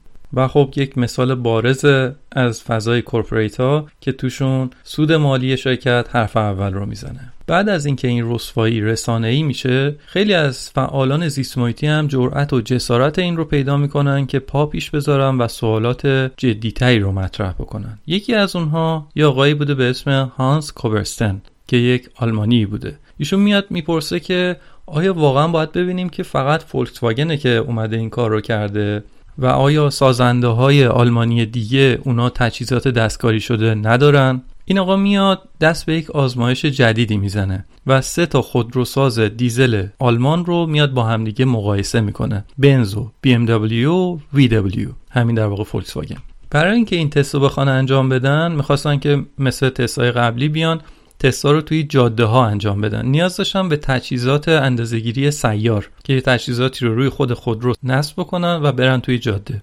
و ایشون اومد درخواست داد به خیلی از تامین کننده های اون قطعه در آلمان. اما فقط چهار تا شرکت اومدن جلو و اونا هم بعدش شروع کردن به بهونه آوردن که ما این کار رو نمی‌تونیم بکنیم وقت نداریم و غیره. و این آقا فهمید که آها مثل اینکه این تامین کننده ها دوست ندارن که مشتری های بزرگی مثل BMW، بنز و VW رو از خودشون عصبانی بکنن. برای همینم اینا اصلا جمع می‌کنن میرن تست رو در کشور همسایه در سوئیس انجام میدن. و نتیجه هم این که هر ستای این شرکت ها چهار تا پنج برابر بیشتر از زمانی که در آزمایشگاه هستن آلاینده بودن. که به این نتیجه می‌رسن که هر ستای این شرکت ها ابزار دستکاری شده داشتن. وقتی که این آقا نتایج تست رو برداشت برد از این تولید کننده های آلمانی پرسید که توضیح بدید راجع به این قضیه اونا گفتن که آقا ما شکایت می‌کنیم علیهت. صدها میلیون دلار بعدش مجبور میشه که به ما قرامت پرداخت بکنی. ولی این آقا دیگه کم نیاورد. نه تنها علیه این کلاهبرداری وایستاد بلکه رفت اصلا شکایتش رو برد به دولت آلمان که شما چرا انقدر دست این شرکت های خودروساز رو باز گذاشتید که اینا دست به تخلف راحت می‌تونن بزنن؟ VW هم عقب ننشست. اومد ادعا کرد که ما در ماشینای جدیدمون مدل جدید این TDI موتور TDI مون دیگه انقدر آلاینده نیستش و وضعیت خیلی خوبه. و در قدم اول اومد یک شرکت تحقیقات تلفنی رو ایجاد کرد به نام EUGT اما مسئله اینه که یک همچین شرکت تحقیقاتی که بخواد بیاد یه همچین نتایج رو اعلام بکنه باید یک سازمان مستقلی باشه. اما اون خریدارای آمریکایی بود که گفتیم 500 هزار راننده عصبانی بودن. اونا یه وکیل چغر بدبدنی داشتن که این آقا رفته بود در آورده بود که آ این مؤسسه تحقیقاتی که داره راجع به این قضیه داره ادعا می‌کنه EUGT این تحت تملک خود VW و BMW هستش و میاد و اعلام می‌کنه که آقا این اصلا یک تحقیقات قلابی هستش. و در یک تحول عجیب غریب دیگه باز شرکت فولکس واگن میاد یک کار عجیبی می‌کنه. میاد یک شرکت تحقیقاتی رو به اسم لاولیس پیدا می‌کنه و 730 هزار دلار هم پول بی زبون به اینا میده. که آقا شما بیا نشون بده ثابت بکن که موتور TDI جدید ما دیگه مشکلات موتورهای قبلیمون رو نداره. باز دوباره وقتی یک تحقیقات اینجوری می‌خواد صورت بگیره باید توسط یک شخص سالسی انجام بشه و اون شرکتی که داره آزمایش میشه در موردش اونا اصلا نباید دخالتی داشته باشن. ولی اتفاقی که افتاده بود اینجا این بود که مدیران ارشد VW اونا خودشون اصلا ابزارهای تست رو در اختیار این شرکت لاولیس قرار داده بودن. ماشین ها رو خود اینها دستچین کرده بودن آورده بودن تحویل داده بودن گفته بودن که آقا روی این ماشین خاص بیا تست بکن. در حالی که قاعدتا باید یک ماشین random و نمونه تصادفی میبایستی می بود و اینکه روند تست چطور باشه قدم های تست چی باشه همه رو اومده بودن تعریف کرده بودن. و باز یه چیز عجیب تر این که یکی از مهندسینشون به داده ها و اطلاعات تست به صورت زنده دسترسی داشت. امروز اونها توی لاولیس تست می‌کردن می‌دیدن که دارن مثلا نتیجه آلایندگی این ماشین این شده. همون لحظه اون آقا اون طرف توی VW نشسته بود داشت می‌دید و می‌تونست روند تست رو یه طور دیگه ای تغییر بده که یه نتیجه دیگه ای بگیرن. در یک کلام یک تحقیقات علمی تقلبی دیگه. و برای اینکه باز قضیه عجیبتر از اینی که هست بشه یه تیکه دیگه هم داشت این تحقیقات و اونم این بودش که فولکس واگن اومده بود گفته بود آقا ما ماشین ما پاکه دیگه موتور ما پاکه و پس ما میایم مثلا در تستمون اونجایی که این ماشین رو گذاشتیم روشن کردیم دودش داره در فضای یک اتاقکی داره میپیچه یه آدم یه آدم زنده آدم واقعی.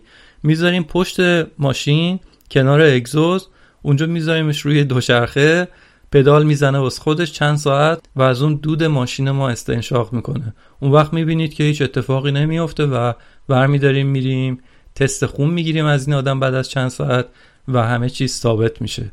یعنی واقعا یه چیز عجیب غریبی که روی یک انسان زنده بخوان تحقیقات اینطوری انجام بدن.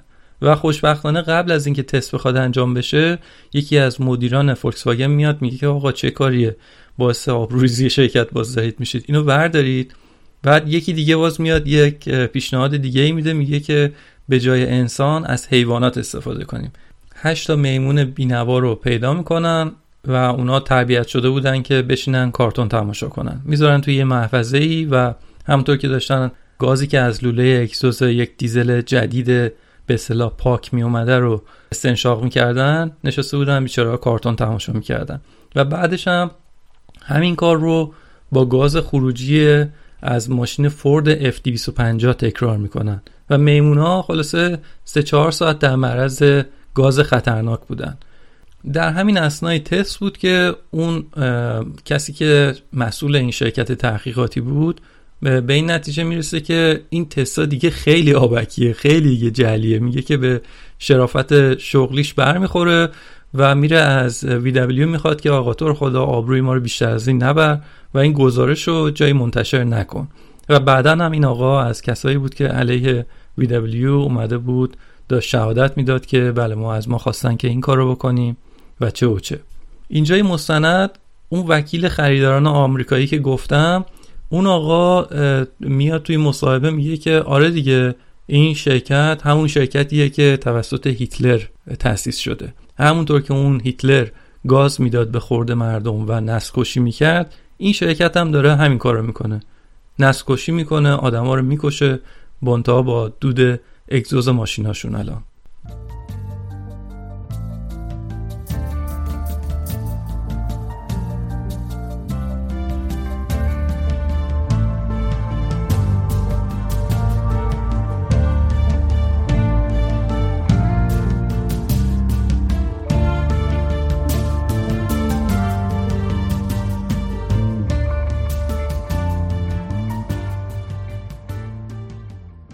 جان میگه که همه خودروسازای اروپایی از استراتژی های کالیبراسیونی استفاده می‌کنن که اینجا توی آمریکا به عنوان ابزار دستکاری شده شناخته میشه. میگه جالب اینجاست که تعریف ابزار دستکاری شده در هر دو جا یکیه هم توی اروپا و هم تو آمریکا یه متنیه یه چیزیه داره تعریف میشه. اما اون چیزی که اینو متفاوت می‌کنه این که در استاندارد اروپایی سه تا استثنا وجود داره. یکیش اینه که اونجایی که دیدی که ایمنی موتور در خطر هستش اونجا می‌تونی که ابزارت رو بیای تغییر بدی. بنابراین ایشون میگه که در اروپا خودروسازا ادعا می‌کنن که ما داریم این کار رو می‌کنیم مجبوریم چون که اگه نکنیم به ایمنی ماشین آسیب می‌رسه. دولت آلمان هم به تب همین تفسیر رو داره که موتور باید حفظ بشه پس تجهیزات دستگاهی شده هم تا حدی میشه استفاده کرد. و بعد به زعم ایشون میگه که مشکل بعدی که در اروپا هستش اینه که استاندارد در سطح اروپایی نوشته میشه اما اجرای اون استاندارد بسته به هر کشور متفاوته. یکی سختگیرتره یکی شل می‌گیره ولی همشون همو قبول دارن. با اینکه می‌دونن که اون سختگیره این یکی خیلی سختگیر نیست ولی نتیجه کار همدیگه رو هم قبول دارن. بنابراین اگه شما یک خودروسازی هستی که به قول معروف یه جایی رو می‌خوای بپیچونی می‌دونی که چی رو از کجا بری بخری. اگه فرانسه سختگیره میرم از لوکسامبورگ مثلا می‌خرم. نکته دیگه ای که اینجا بهش اشاره میشه اینه که میگه که خود این فولکس واگن در ایالت Lower ساکسونی آلمان واقع شده و دولت این ایالت صاحب 20 درصد از سهام VW هستش. و سوالی که مطرحه اینه که آیا دولت ایالت میاد چوب لای چرخ بزرگترین منبع درآمد خودش بکنه و این قضیه رو بذاریم کنار اینکه دولت ها در کل دنیا به صورت سنتی حامی خودروسازاشون هستن. چرا؟ چون که خودروسازا ده ها هزار شغل ایجاد می‌کنن و اگه نکنن اون ده ها هزار بیکار میرزن توی سطح جامعه مشکلات زیادی رو برای اون سیاستمدارا به وجود میارن و حتی می‌تونن که باعث بشن که سیاستمدارا از قدرت کنار برن. مضافم بر اینکه میگه که این رویه هم وجود داره که دولت ها میگن که چرا به صنعت خودرو ملی خودمون آسیب بزنیم؟ چون هر دولتی فقط مسئول اجرای قانون روی سازنده های خودشه دیگه روی کشورهای دیگه که نمی‌تونن یه محدودیتی اعمال بکنن. بنابراین میگه که چرا خودزنی بکنم؟ به جای اون میام حمایتشون می‌کنم. باز اینجا از ثمرات و برکات این رسوایی که پیش اومده میگه در مستند میگه که آره بعد از اینکه این اتفاق افتاد دولت های اروپایی اومدن کلا 150 تا خودروی مختلف رو اومدن تست انجام دادن ببینن که کدوما واقعا آلاینده است کدوما نیست. و بعد نتیجه هم معلوم بود این که در اروپا کلا دیزل ها ماشین های دیزل 6 یا 7 برابر آلاینده تر از استاندارد هستن. و بعد هم به این نتیجه رسیدن که آها به این دلیله که کیفیت هوای شهرهای اروپایی بدتر از اون چیزیه که باید باشه. البته با مقیاس اروپایی داره میگه. نتیجه این قضیه هم اینه که مرگ و میرهای زودرس خیلی زیادتر از اون چیزی هستش که قاعدتا میبایست می بود و میگه که در آلمان بیش از 100 هزار مرگ زودرس در سال هست که تنها به خاطر اکسید نیتروژن یا همون ناکس هست. و این آمار بالای 100 هزار مرگ و میر بیشتر از تلفات جاده‌ای در یک کشوری مثل آلمان هستش. خب ببینیم پرونده فولکس در دادگاه های آمریکا به کجا کشید. فولکس واگن محکوم میشه به پرداخت 25 میلیارد دلار جریمه. دقت بفهمید 25 میلیارد دلار. خودش معادل بودجه سالانه یه تعداد کشوره. و غیر از اون هم که گفتیم ماشینا رو قرار شد که مرجوع بکنن از اون نیم میلیون خریداری که داشتن پولشون رو بهشون برگردونن. و این نکته هم بگم که این ماشینا فقط مربوط به برند فولکس واگن نبوده. و شامل سایر برندهای زیر مجموعه شرکت فولکس واگن هم بوده. از جمله فرض بفرمایید که مدل A3 شرکت آودی اون هم جز همین ماشین های آلاینده بوده یا مثلا مدل پاسات خود فولکس واگن و سایر ماشینا. بعد از حکم دادگاه یکی از مهندسین ارشد شرکت فولکس واگن برای مدت چهل ماه روانه زندان میشه. اون آقای الیور اشمیت بود که گفتیم برگشت به آلمان. ایشون خوش و خورم برگشته بود آلمان رو داشت زندگیشو می‌کرد و اون وسط برای تعطیلات رفته بود به جزایر کارائیب. برای اینکه به آلمان برگرده بعد از تعطیلات هم مجبور بود که به میامی آمریکا پرواز بکنه. از اونجا سوار هواپیما بشه و برگرده آلمان. توی همون یکی دو ساعتی که زمان داشت پلیس آمریکا ایشون رو دستگیر می‌کنه و دادگاهی میشه و به هفت سال زندان محکوم میشه. غیر از این آقا شش مدیر ارشد VW هم اونها هم محکوم میشن. آقای وینترکورن که گفتیم مدیر گروه فولکس واگن بود ایشون کلا از تحقیقات کنار گذاشته شدن. حالا چه توافقاتی پشت پرده بوده معلوم نیست.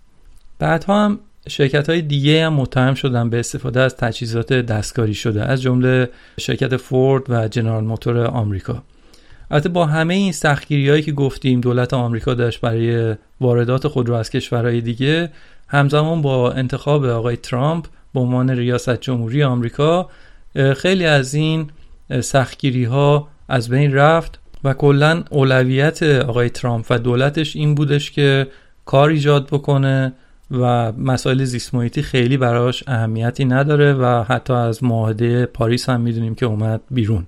و اتفاقا الان اون مؤسسه کرب که گفتیم که خیلی مؤسسه سختگیری بود کارش خیلی خوب انجام می‌داد در همین پرونده هم دیدیم. اون کرب الان جز جاهایی هستش که مورد انتقاد دولت ترامپ هستش و میگن که یه خورده باید سختگیریاتون رو شما کم بکنید.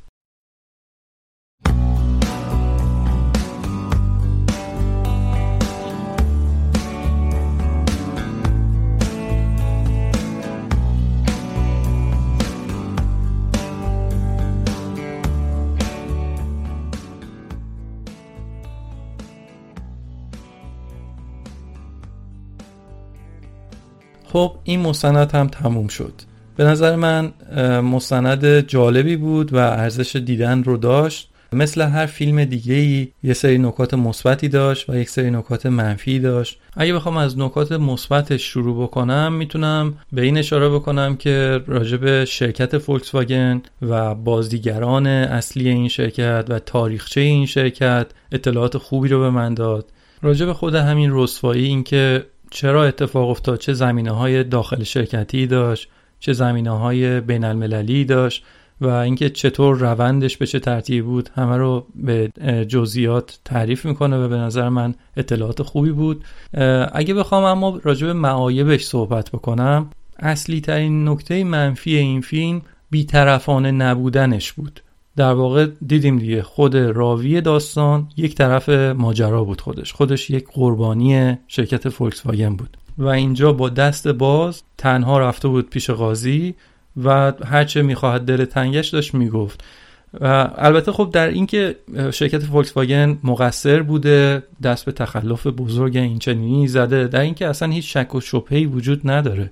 اما انتقاد در اون جاهایی هستش که یه مقداری زیاده روی در این انتقادات هست. یا یه مقداری انگار از دایره انصاف داره خارج میشه. من اگه بخوام به چند نمونه اشاره بکنم چیزهایی بودش که به ذهن خودم اومد. در بعضی از ریویو هایی هم که میخوندم دیدم اونجا هم اشاره شده بود. یکیش به این مسئله بود که فضا رو یه خورده حالت شب و روزی سیاه و سفیدی انگار می‌دید. به این صورت که در اروپا تمام سازنده های خودرو همشون متخلف هستن همشون قانونگریز هستن. اما در آمریکا تو گویی که همه چیز مثل گل و بلبله و با اینکه خب همه می‌دونن که خودروسازهای آمریکایی هم انحراف دارن از استاندارد اما در این فیلم بهش اشاره ای نمیشه. خب وقتی که به موضوع داستان موضوع فولکس واگن بوده ولی صحبت از BMW، بنز و سایر خودروسازهای اروپایی میشه اما اشاره به خودروسازهای متخلف آمریکایی نمیشه. یه اشاره کوچیکی در انتها فقط میشه که بعدها بله البته جی ام و فورت هم در ماجرا بودن. اما اونطوری که به اروپایی ها میتازه با آمریکایی ها خیلی برعکس مهربونه. و یک رویه ای رو آدم در کل می‌دید که مسئله اینه که نه تنها فولکس واگن مقررات رو زیر پا می‌ذاره بلکه سایر خودروسازهای آلمان هم مقررات رو زیر پا می‌ذارن. و نه تنها خودروسازهای آلمان این کار رو می‌کنن بلکه تمام خودروسازهای اروپا این کار رو می‌کنن. یعنی از اون کیسی که داشت در موردش صحبت می‌کرد این رو کلا تعمیم داده بود به اروپا بدون اینکه راجع به طرف مقابلش حرفی بزنه. این حالت مرزبندی بین اروپایی و آمریکایی در خلال روایت داستان هم یه مقداری مشهود بود. اونجایی که هر کسی که نقش منفی داشت کار بد کرده بود تاکید می‌شد که این آقا آلمانیه شهروند آلمانه. از اون طرف ماجرا کسایی که کمک کرده بودن که قضیه لو بره آدمای مثبت قضیه بودن یا آدمایی بودن که آمریکایی بودن و تاکید میشه توی فیلم که آره این آقا آمریکایی بوده ولی کلا روحش اصلا در جریان ماجرا نبوده یا اون یکی آمریکایی بوده اما در وسط قضیه متوجه اشتباه خودش شد و به راه راست هدایت شد و مثال های از این دست. و حتی باز خیلی جالب بود راجع به آقای جان جرمن که خب فامیلیشون جرمن هستش و به معنی آلمانی. باز اونجا هم تاکید میشه که ایشون البته آمریکایی هستش. یه جایی در خود همین فیلم اشاره میشه که در دهه 1930 آلمانیا که ادعا می‌کردن که قرار برترین کشور دنیا باشن خوش نداشتن ببینن که به عنوان مثال آمریکا در زمینه تولید خودرو از اینها جلوتر هستش. این مرزبندی هایی که الان بهشون اشاره کردم این حس رو به من القا کرد که انگاری که الان که آمریکا که سرآمد کشورهای دنیا هست یعنی از حیث مسائل علمی، نظامی، تکنولوژیکی، صنعتی و غیره کشور شماره یک است در دنیا و خب در بعضی از حوزه ها خب شماره یک نیست. و انگار که خیلی خوش نداره از این مسئله. و به نظر من اومد. حالا شاید دارم خیلی قضیه رو دایجان ناپلونوار می‌بینم. اما به نظر من یک بخشی از این لحن سرزنشوار تیکو کنایه‌ای که در این فیلم در جاهای مختلفش هست راجع به آلمان راجع به اروپا ناشی از این اومد. یه شاهد مثال های دیگه ای هم بود مثل یعنی منظورم خارج از این مستند هست. مثل قضیه شرکت هواوی یا اتفاقی که روی شرکت تیک تاک داره میافته و وضع مالیات روی خودروسازهای آلمانی که توی آمریکا دارن فروش می‌کنن. و مثال های این چنینی البته من روی مقداری هول داد به این جنبندی. شاید هم من دارم اشتباه فکر می‌کنم ولی در صورت چیزی که خیلی به چشم میومد همین بیطرفانه نبودن این مستند بود. باز مثال دیگهش ارجاعات زیادی بود که توی این فیلم داشت به هیتلر و دوره زمامداری حزب نازی. دوره که آلمانیا خیلی بهش افتخار نمی‌کنن بلکه باعث شرمساری ملیشون هستش. ولی در این مستند هیچ ابایی وجود نداشت که در هر فرصتی پیش می اومد یک ارجایی به اون دوره بشه و با اینکه اون دوره به هر حال تموم شده و به تاریخ پیوسته و الان بازیگرانی که در شرکت فولکس واگن هستن یا در سایر خودروسازهای آلمانی هستن آدمای دیگه هستن از جنس دیگری. و انجام این مقایسه ها و هی ارجاع دادن به تاریخ و به رخ کشیدن این مسائل که بله اینها هم راه همون کسی رو دارن میرن که شرکتشون رو افتتاح کرده و غیره این شاهبه رو در بیننده به وجود میاره که این یک روایت منصفانه یا یک روایت بیطرفانه نیست. من اینجا لازم می‌دونم که تشکر بکنم از همه شما به خاطر صبر و شکیبایی که داشتید. در اپیزود اول کیفیت صدا اصلا خوب نبود و امیدوارم که در اپیزود دوم الان این مشکل برطرف شده باشه و شما از کیفیت صدا حداقل راضی باشید. و من پیام هایی رو گرفته بودم از شما دوستان و پیشنهادات و انتقاداتی رو مطرح کرده بودید. سعی می‌کنم که اونها رو در اپیزودهای آتی جبران بکنم. و ممنون که با من هستید و امیدوارم که در اپیزودهای بعدی هم با من باشید. در روزهایی که من درگیر ساخت اپیزود دوم این پادکست بودم ایران عزیزمون یکی از بهترین فرزندان خودش رو از دست داد. هنرمند بزرگی که به هنر و ادبیات این کشور خدمات بسیار زیادی کرد همیشه در کنار مردمش موند و به همین دلیل هم در قلب مردم ایران همیشه ماندگار خواهد بود. لحظات آخر این اپیزود رو با گرامی داشته یاد اون بزرگوار به پایان می‌بریم. سپاس و بدرود. من محمد رضا شجریان فرزند ایران. صدای من جزی از فرهنگ کهن ایرانه که می‌خواد یادآور بشه به مردم جهان که ما دارای چه فرهنگی بودیم فرهنگ انسانی فرهنگ عشق صلح و صفا. و پیامی جز دوستی عشق و زندگی و خوشحالی در زندگی برای مردم نداریم. اگر هم گله می‌کنیم برای این است که نارسایی ها برطرف بشود و زندگی به مردم برسد.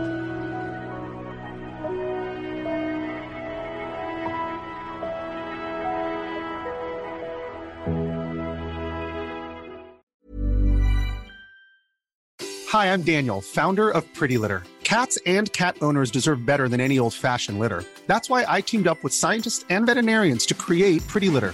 Its innovative crystal formula has superior odor control and weighs up to 80% less than clay litter. Pretty Litter even monitors health by changing colors to help detect early signs of potential illness. It's the world's smartest kitty litter. Go to prettylitter.com and use code ACAST for 20% off your first order and a free cat toy. Terms and conditions apply. See site for details. Planning for your next trip?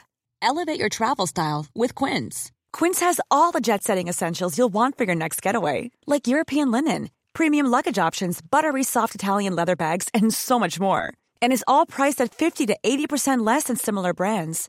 Plus, Quince only works with factories that use safe and ethical manufacturing practices. Pack your bags with high-quality essentials you'll be wearing for vacations to come with Quince. Go to quince.com slash pack for free shipping and 365-day returns. Mom deserves the best, and there's no better place to shop for Mother's Day than Whole Foods Market. They're your destination for unbeatable savings, from premium gifts to show-stopping flowers and irresistible desserts. Start by saving 33% with Prime on all body care and candles. Then get a 15-stem bunch of tulips for just $9.99 each with Prime. Round out Mom's menu with festive rosé, irresistible berry chantilly cake, and more special treats. Come celebrate Mother's Day at Whole Foods Market.